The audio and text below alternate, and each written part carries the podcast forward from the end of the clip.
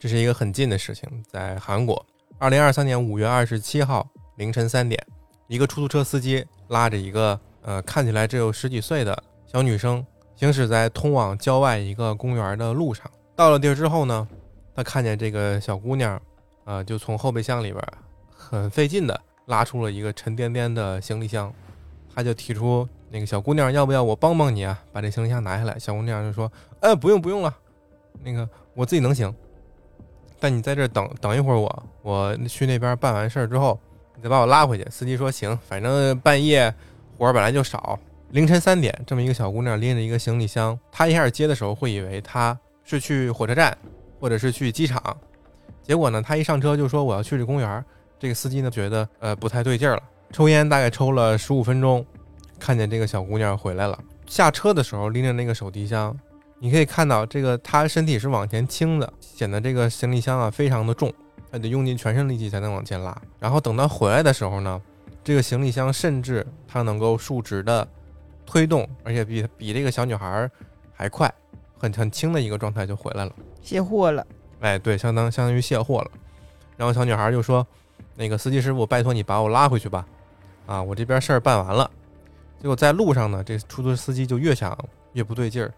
这个人呢，也不出去旅游，也不让人帮他碰这个箱子，他就想之前自己开夜车遇到的种种事情，他就觉得害怕了，趁着这个小女孩不注意就报警了。结果警察一来就发现这个小女孩刚才是去抛尸了，沉重的行李箱里边装的呢，就是她刚刚几个小时之前杀的那个人分尸了之后的尸块。出租车司机这时候才意识到，他刚刚。正和一个有着娃娃脸变态杀人狂度过了几个小时的路程，然后警察就顺着这个出租车司机的线索来到了那个公园，发现这个公园里边到处散落着人类的肢体。然后他们查看了一下监控，发现这个小女孩在去抛尸的路上，她是一种特别轻、特别特别轻松的状态，就蹦蹦跳跳的推着那个行李箱就往前走，春游。旅游的那种感觉，警察就问这个小女孩：“你为什么要去做这种事情？”小女孩就说：“呃，因为我特别爱看连环杀手的纪录片，所以我有个实践经验，嗯，所以我想模仿一下里面，看看这种杀人的感觉到底是什么样的，所以我去杀人了。”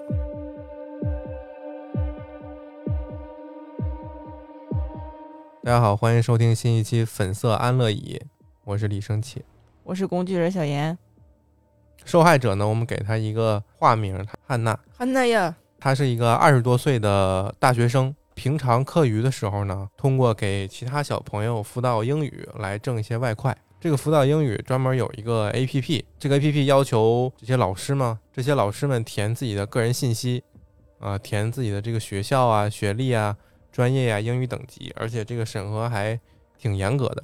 所以这个平台就特别受一些。想要给自己孩子补习英语的家长的欢迎。有一天呢，这个汉娜就收到一申请，就说我们家孩子想学英语，而且呢给的这个时薪呢还挺高的，对于他来说是一个比较诱人的价位。但是呢，汉娜虽然觉得这个职位很好，很适合他，要求上课的地点非常远，他就屡次三番的跟这个家长说不了不了，我相信还有离您更近的。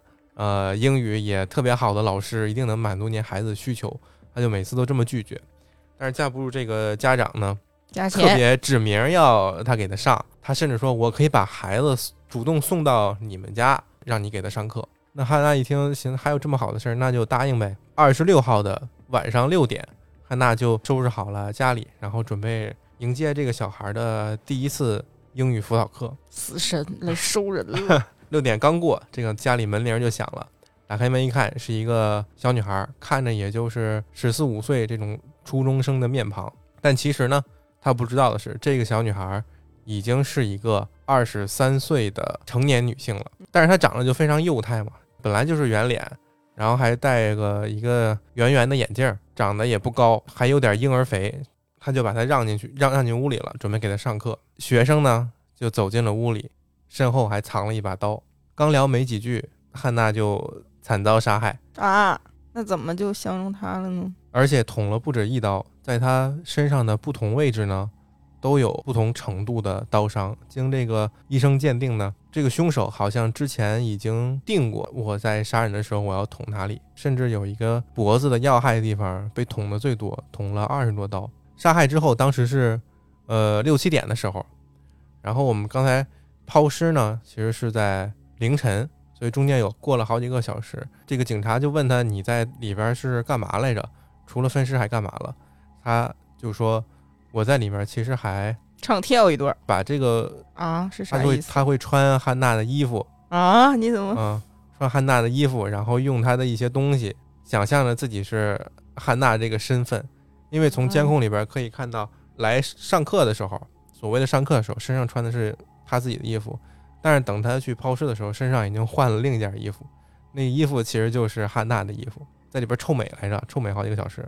而且在这几个小时当中，他来上课，所以肯定不能拿太多东西嘛，顶多背一个书包，不然会显得很奇怪。所以他分尸的那些工具是从哪儿来的呢？他杀完人之后，还多次的从他们家出去去便利店，然后或者再打车回家，拿一些分尸的东西，清洁剂啊。水桶啊，这些乱七八糟东西，他都现准备，所以他好像根本就不会想到这二零二三的韩国已经到处都是摄像头这件事儿，压根儿没往那儿想。不知道是因为太狂妄了，还是就是脑子不够使，就警察也不是很理解。凌晨的时候呢，他就去打车了，然后把这个装满尸体的行李箱拎到了这个后备箱里。当时据说出租车司机其实是摸到了行李箱的，因为天色太黑。所以他没有看到自己自己手摸完那个行李箱是什么样，但是，呃，他就觉得那个行李箱好像被某种东西浸湿了，潮乎乎的，那就可能是是吧？没处理好的番茄酱，人体的液体。到了那个公园呢，这个公园其实是这个杀手玉珍，玉珍平时最喜欢来的一个公园，所以他对这个公园的地形非常的熟悉，他知道该把尸体放在哪个位置。是相对不那么容易被发现的，而且他没有想到的一点就是，当时这件事儿发生之后，法医会说还好，当时那个出租车司机发现了这件事儿的不对劲儿，报了警，不然那么偏僻的一个公园，一般人发现不了。那么等到很多天之后，这个公园里边因为会放一些除草剂什么的，这种除草剂会加速分解、腐化这些有机物。那么到时候这些尸体的痕迹就更不好查了。在他进行分尸往外走的时候，他会扔掉一些垃圾。他扔垃圾的这个过程其实是有人看到的，拿了一个巨大的垃圾袋装着毯子，但是那个毯子上面明显是有奇怪的这个印记的，就是血迹嘛，啊，然后里边还有带血的衣物。他干这个事儿的时候其实都被人看到了，但是他丝毫没有反应过来，完全沉浸在自己的这个世界里边。发现了尸体之后，警察很快就根据监控定位到了玉珍的位置，然后就给她抓走了。抓走之后进行审讯，警察就问他：“你为什么要这么做？整个行凶的过程是怎样的？你都坦白一下吧。”嗯，玉珍想了想，果断地说出了四个字：“我怀孕了。”啊，那个其实不是什么汉娜呀，其实是我怀孕了，不想让别人知道。呃，我就在生下她之后，把她弄死了。啊？啊，所以啊，撒了一个撒了一个所有人都不会相信的谎，而且撒的非常的理直气壮。当然了，汉娜的那些肢体啊、衣物啊，一看就不是一个婴儿的呀，对吧？而且就算不没发现那些尸体，通过对玉珍的身体进行一个检查，也能发现她不是一个刚刚生产完的孕妇。所以这个谎话张嘴就来，好像把大家当傻子一样。于是他的这个谎言就被当场揭穿嘛，说。给他列举这些证据，说你根本就不是一个孕妇，你别在这扯犊子了，你赶紧说你为什么要这么做。这时候他又说，我肚子疼，他说我肚子疼，申请这个医疗帮助，但是没办法嘛，就是肯定得给。警察在这审讯他，如果有身体不舒服的，肯定得帮他弄。三大队直呼内行，给他弄到医院了，全身上下做一个检查，其实也没事儿。趁他去做检查的时候，警察们开始翻他手机，发现里边就有一些搜索记录，就相当于你在百度哦，非常中二，搜怎么藏匿尸体，怎么分尸，发现了这种记录。但是奇怪的是，最奇怪的是，他的手机里边没有任何的社交记录，嗯嗯，相当于没有微信，嗯，没有电话，没有 QQ，没有通讯录里边没有人，嗯嗯。甚至没有微博、没有抖音、没有嗯没有这些东西，连社交平台都没有，非常的不对劲儿，就好像是一个隐形人一样在社会上。但是你要说互联网比较发达的地方，你手机里没有一些数字相关的一些功能的 app，其实是不太可能的。但是玉珍这种人，恰恰在生活中根本用不到这些东西，和他的这个到入狱之前的成长经历其实是有很大关系的。可是他不是还上学呢吗？对，上学是九九年的，原生家庭嘛，其实不是很幸福，爸妈呢很远的地方工作，然后也不是很关心他，他就和他爷爷生活在一起。但是他爷爷对他很好啊，就是对他很好，但是不是很了解，就是现在生活的趋势，比如互联网啊、嗯心理心理学知识啊什么的，其实不是很懂，所以他成长过程呢，可以说是有吃有穿，但是呢，在对于父母的精神感情方面呢，其实是相当匮乏的，所以可能导致他的性格也有一些缺陷。缺陷到什么程度呢？就是比如他去上学了，远处有同学向他示好，说那个玉珍早上好，跟他挥手，然后玉珍就面无表情的从他跟前走过去了，嗯啊，没有回应。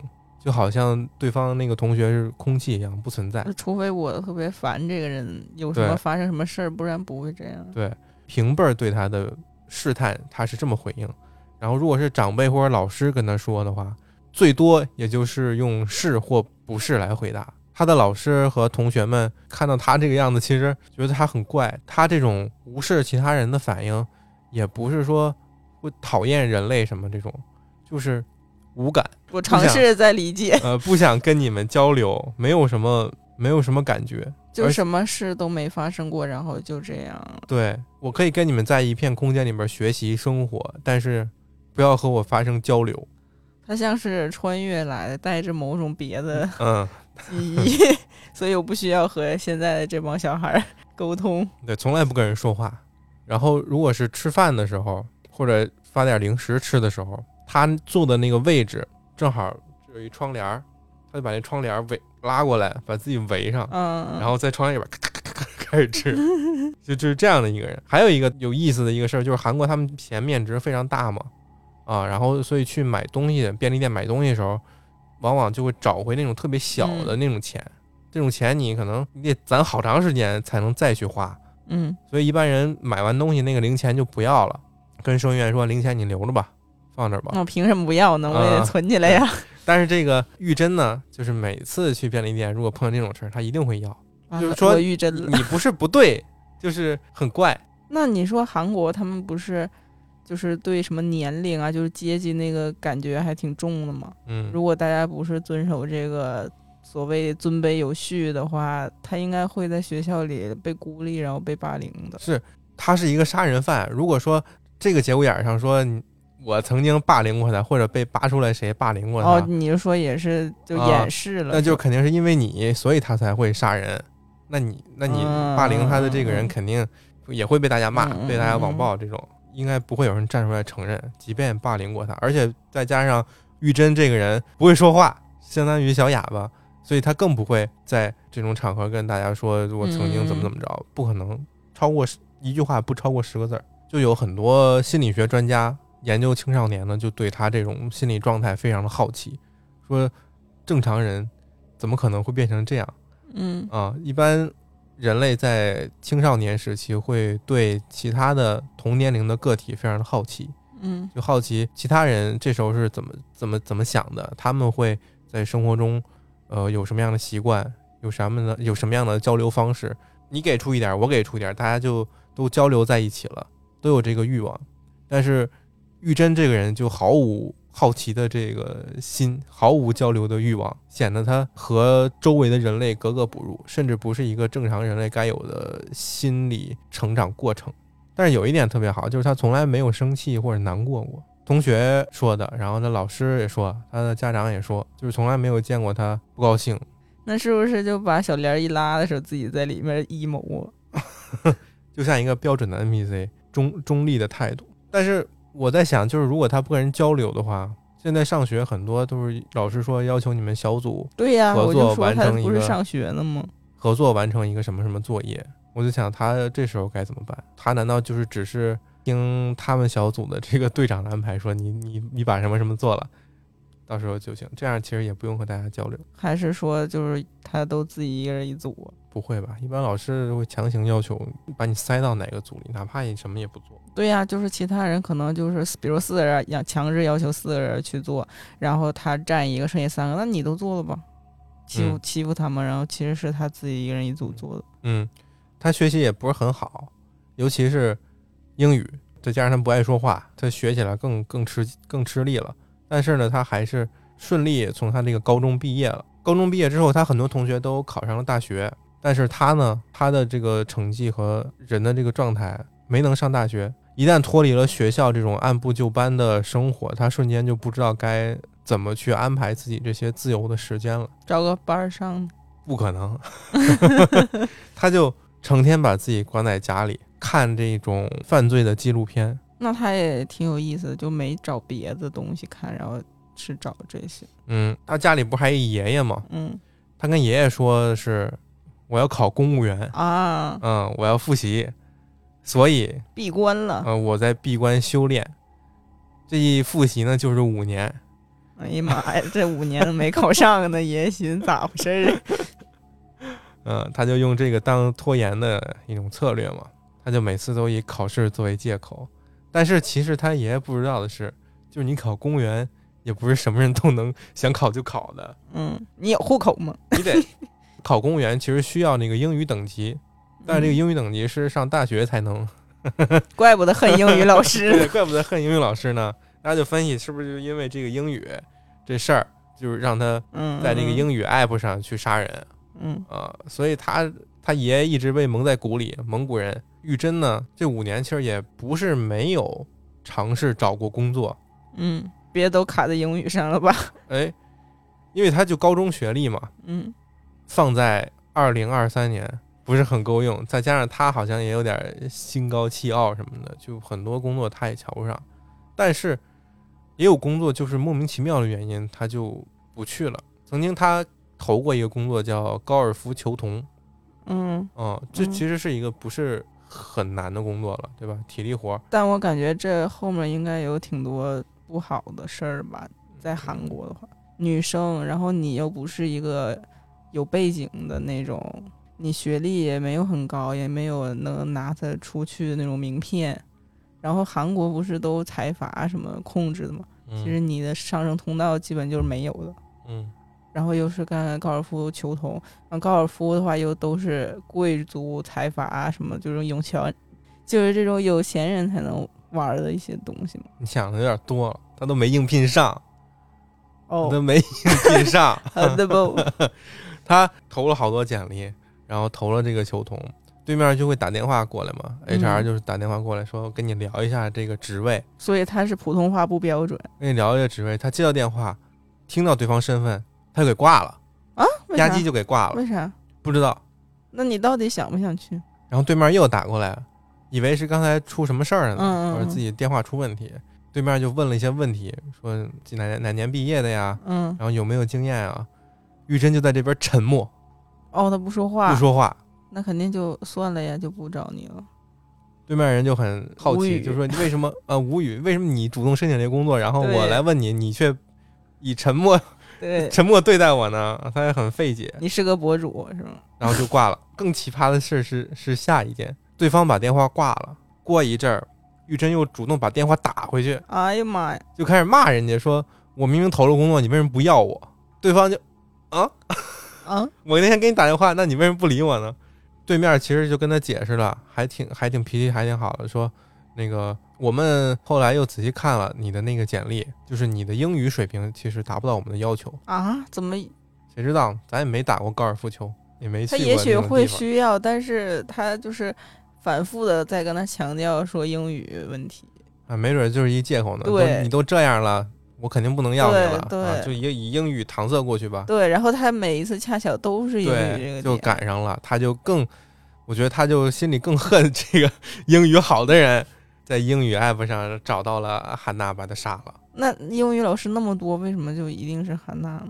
就汉娜这个人，呃，名牌大学，哦，然后叠满了 buff 是吧？然后长得也长得也还行，然后英语又好，他可能就是在 app 上刷到的这个汉娜的，嗯，形工作请求嗯看了他的这个资料，而且资料审核之后都写的特别详细。嗯他是他是家长身份来看的嘛，所以嗯会对他呈现的这些信息非常详细。嗯他就觉得这个人不错，我可能呃长大后我就成了你，我就想是吧？我想弄。玉珍在调查中，警察发现他其实特别喜欢一个韩国的电影，叫《火车》。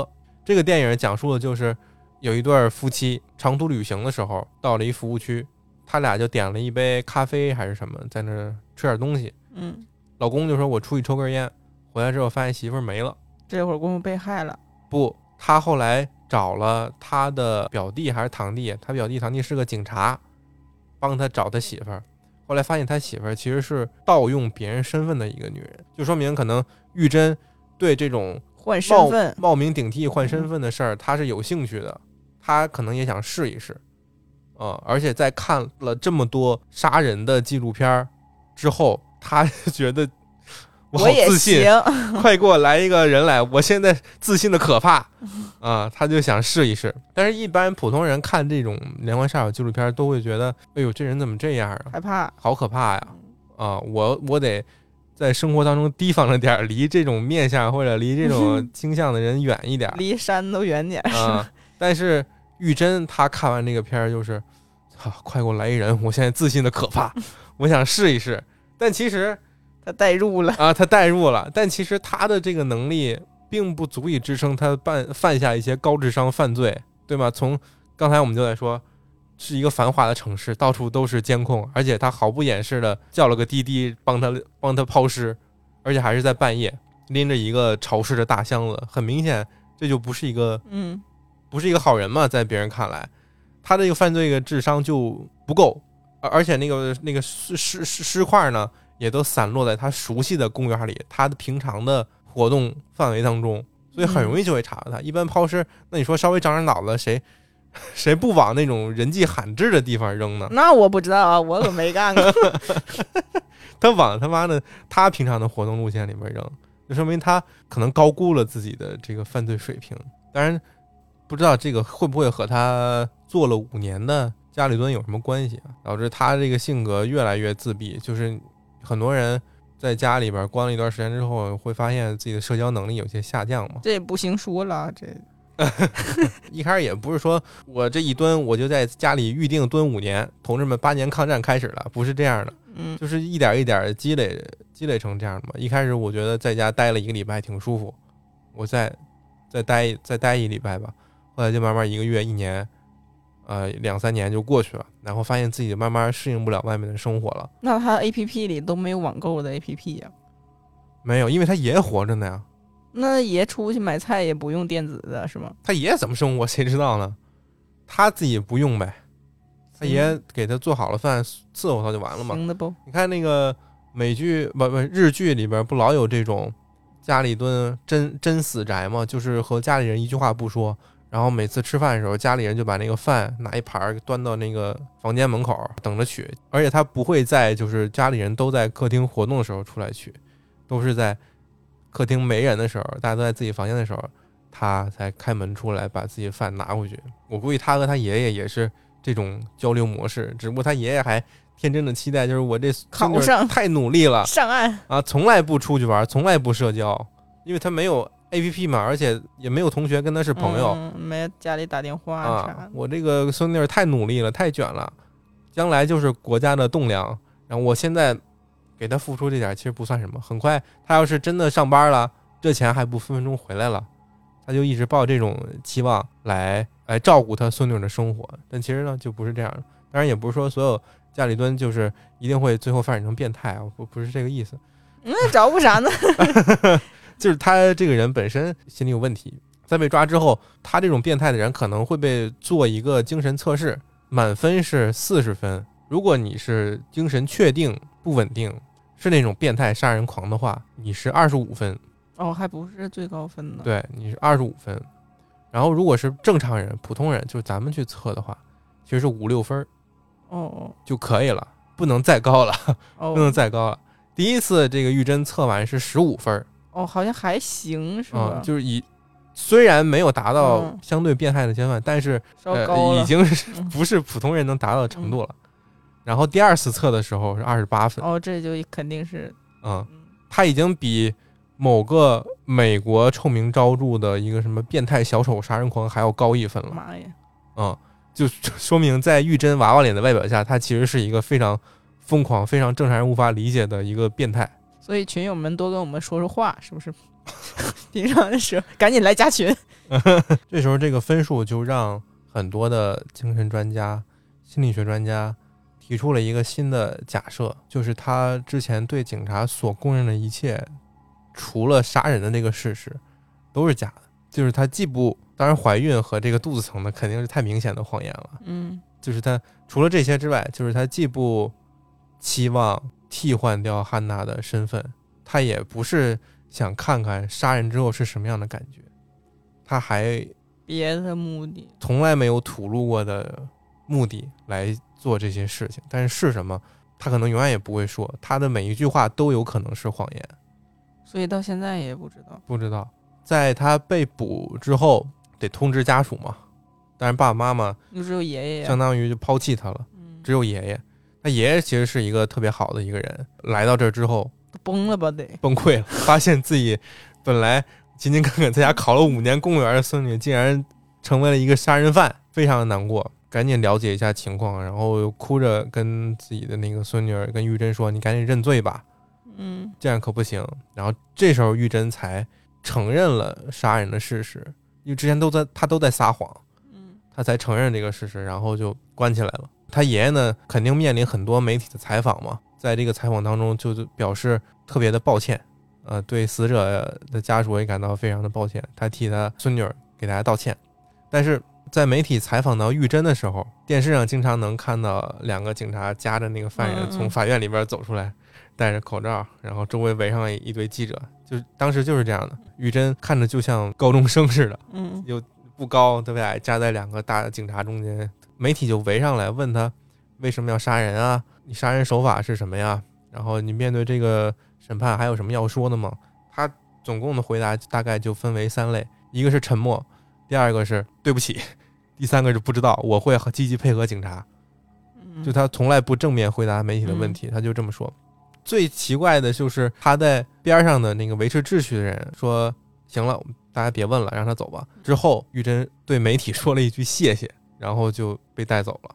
这样一个回答，就好像不是一个 杀人犯在被采访之后所做出的一个回应。就就比如说，官方，我问你是用什么手法杀杀掉他的，他说我是怎么怎么着，我勒死他的，谢谢。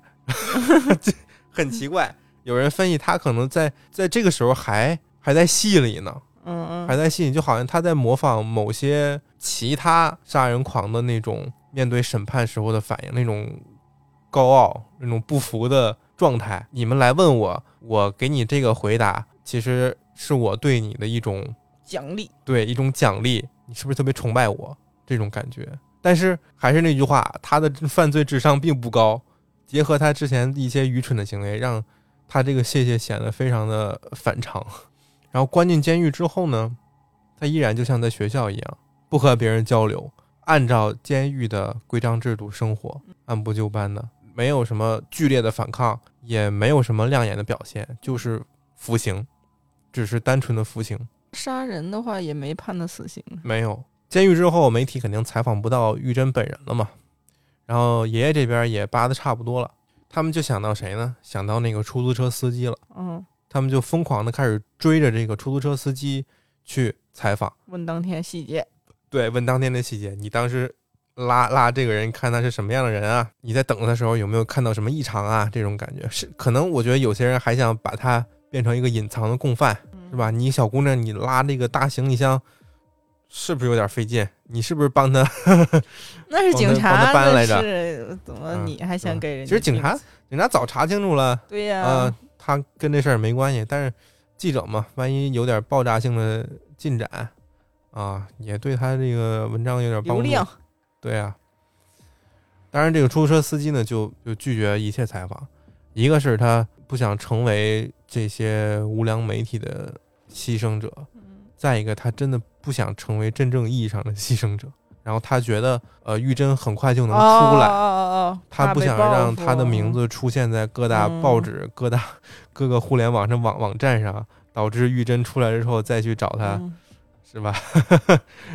做一些不好的事情。哎，那韩国这法律是挺有意思。嗯，你像之前溯源的那个电影里边的坏人，他不就出狱了吗？